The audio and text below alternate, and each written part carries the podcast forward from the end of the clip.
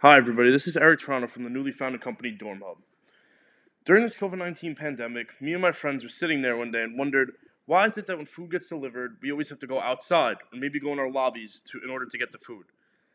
We realized that with people in quarantine and people actually having the virus and who could go outside and who can't, we realized that we needed a service that delivers this food straight to your door.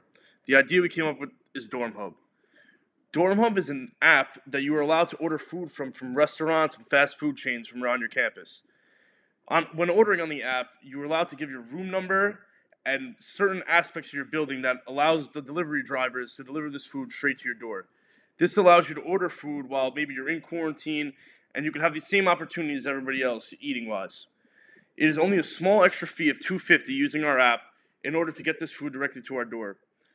We hope to expand to all college campuses and be able to get all these restaurants in partnership with us.